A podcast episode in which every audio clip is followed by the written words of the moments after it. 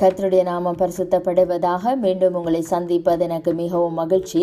இன்றைய நாளிலும் சங்கீத நூற்றி பத்தொன்பதாவது அதிகாரத்திலே தேத் என்ற பகுதியிலே அறுபத்தி ஐந்தாவது வசனத்தை நான் உங்களோட கூட சேர்ந்து தியானிக்க விரும்புகிறேன். வசனம் சொல்லுகிறது கர்த்தாவே உமது வசனத்தின்படி உமது அடியேனை நன்றாய் நடத்தினீர். ஆமேன். வசனம் சொல்லுகிறது கர்த்தாவே உமது வசனத்தின்படி உமது அடியேனை நன்றாய் நடத்தினீர் என்று சொல்லி. இன்றைய நாளிலும் அவருடைய வார்த்தை எங்களை பார்த்து சொல்லுகிறது. அவர் தம்முடைய வசனத்தின்படி எங்களை நன்றாக நடத்துகிறது இவனாக இருக்கிறார். ஆமேன். அவர் எங்களுக்கு சொல்லியிருக்கிற ஒவ்வொரு வசனமும் அவர் வாயிலிருந்து புறப்படுற ஒவ்வொரு வார்த்தையினாலும் நாங்கள் பிழைக்கிறோம் நாங்கள் நிற்கிறோம் நாங்கள் நடக்கிறோம் நாங்கள் வாழுகிறோம். ஆமேன். அதாவது அவர் இசையா தீகதர்சின் புஸ்தகத்தில் இப்படியாக சொல்லுகிறார் அப்படியே என் வாயிலிருந்து புறப்படும் வசனமும் இருக்கும். அது வெறுமையாய் என்னிடத்திற்கு திரும்பாமல் அது நான் விரும்புகிறதை செய்து நான் அதை அனுப்பின காரியமாகும்படி வாய்க்கும் என்று சொல்லி. ஆமேன். அதாவது அவர் வாயிலிருந்து புறப்புகிற ஒவ்வொரு வசனமும்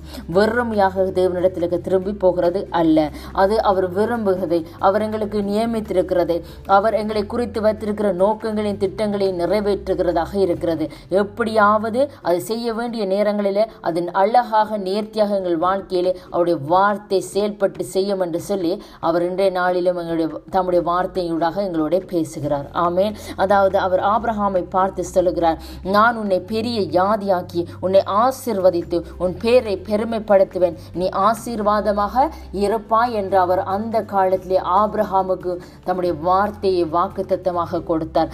அதை காலம் கடந்து அவர் என்ன செய்கிறார்? ஒவ்வொன்றாக சரியாக நேர்த்தியாக நிறைவாக்கி இன்றைய நாட்களில் நாங்கள் அவருடைய பிள்ளைகளாக ஆபிரஹாமின் பிள்ளைகளாக நாங்கள் இருக்கத்தக்கதாக தேவன் அது அவரை சொன்ன சொன்ன அந்த வார்த்தையை ஆசிர்வதித்து நடத்தினார். ஆமேன். அதுபோல தான் எங்களுடைய வாழ்க்கையிலும் அவர் எங்களுக்கு தருகிற ஒவ்வொரு வார்த்தையிலும் நாளுக்கு நாள் எங்களுக்கு தருகிற ஒவ்வொரு தியானத்தின் வார்த்தையின் மூலமாகவும் எங்களை நிச்சயமாக அவர் நன்றாக நடத்த அவர் வல்லமை உள்ள தேவனாக இருக்கிறார். ஏனென்று சொன்னால் அவர் தாமே இந்த வார்த்தைகளை எங்களுக்காக இந்த மகத்துவங்களை இந்த பொக்கிஷங்களை இந்த புதியல்களை எங்களுக்காக எழுதி தந்திருக்கிற அந்த தெய்வம்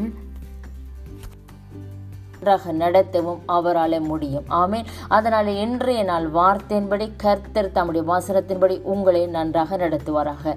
ஆமேன் ஆமேன் ஆமேன்.